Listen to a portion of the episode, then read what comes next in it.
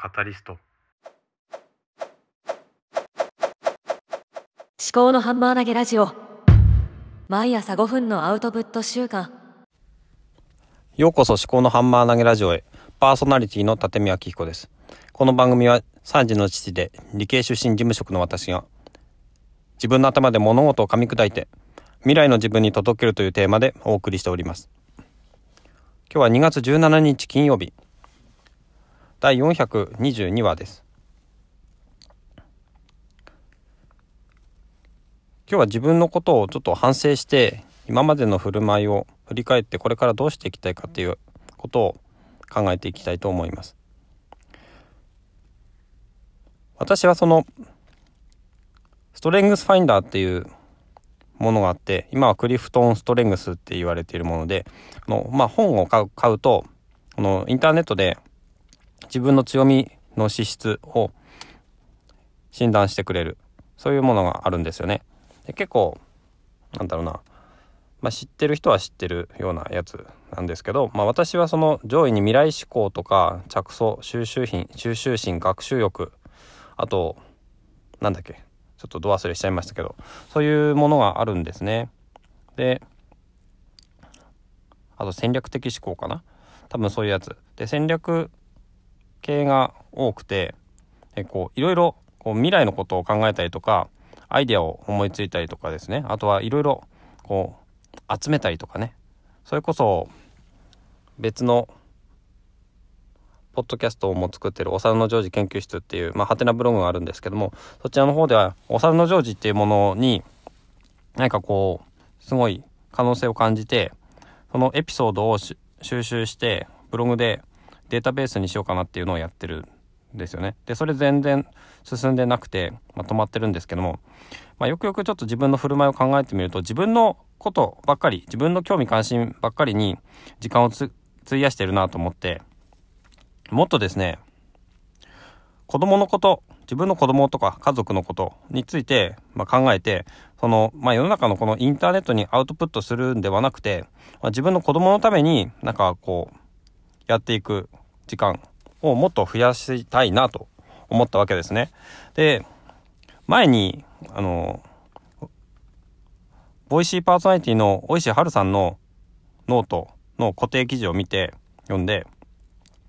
あの13歳になる我が子に、まあ、ポツポツメールを送る母っていうようなそういうようなタイトルだったんですけどもそれを読んで私も Google のファミリーアカウントみたいなのを作って、で、子供のメールアドレスを作ったんですよね。で、そこにメールを送るっていうのをちょっと始めたんですが、もう1年くらい前かの思うんですけども、ちょっとしばらく止まってしまってね、それをやりたいなと。で、それをやるにあたっては、子供のことを記録する、そういう、うん、ルーティンみたいな、その、習慣化をしたいなとは思うんですね。自分の子供のことをメモをする、記録をする、日記に書くっていうツールとしては Day1 っていう iPhone のアプリがあって、その iPhone のアプリでファミリーっていうジャーナルを作って、まあ、フォルダみたいなもんですね。そこに、まあ、子供の年齢と名前と、あと何があったっていうのをちょっと書く。そういう iOS のショートカットを作ってはいたんですが全然使ってなかったんですよ。で一時期はそれで子供の名前と年齢であので何があったとかどんなことを言ったとかねそういう話を書いてでそれを日記に記録して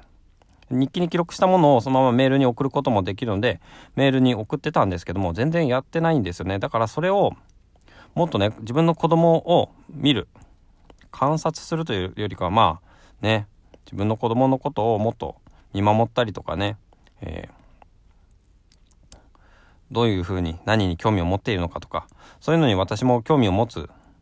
で子供が何にどういうふうな反応をしているのかとか。例えば今だったら私の長男4歳なんですけどもしばらくウルトラマンデッカー大好きだったんですけどもね。最近ななんかねなんかの表紙であの NHK の E テレのストレッチマンですね木曜日の4時から10分ぐらいやってる番組なんですけどもストレッチマンが異様に好きになってでもウルトラマンデッカーは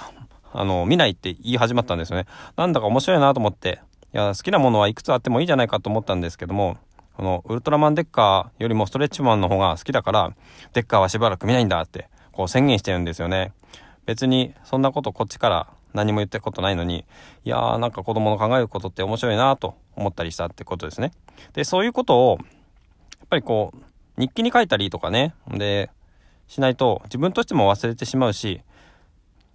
私自身ね、自分が子供の頃どんなことを話していたのかっていうのは何も記録が残っていないんですよね。で、今の時代はやっぱりこうやってインターネットとか、そういうもの、まあ昔だったらね、日記とか書いとけばいいのかもしれないんですけど、まあこうやってね、メールを作って送ってあげることができるので、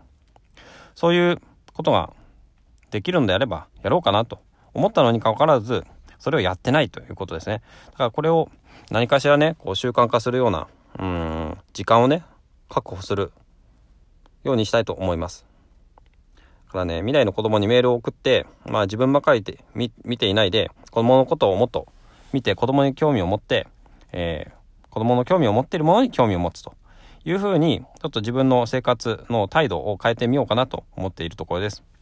はい。では最後までお聴きいただきましてありがとうございました。ではまた。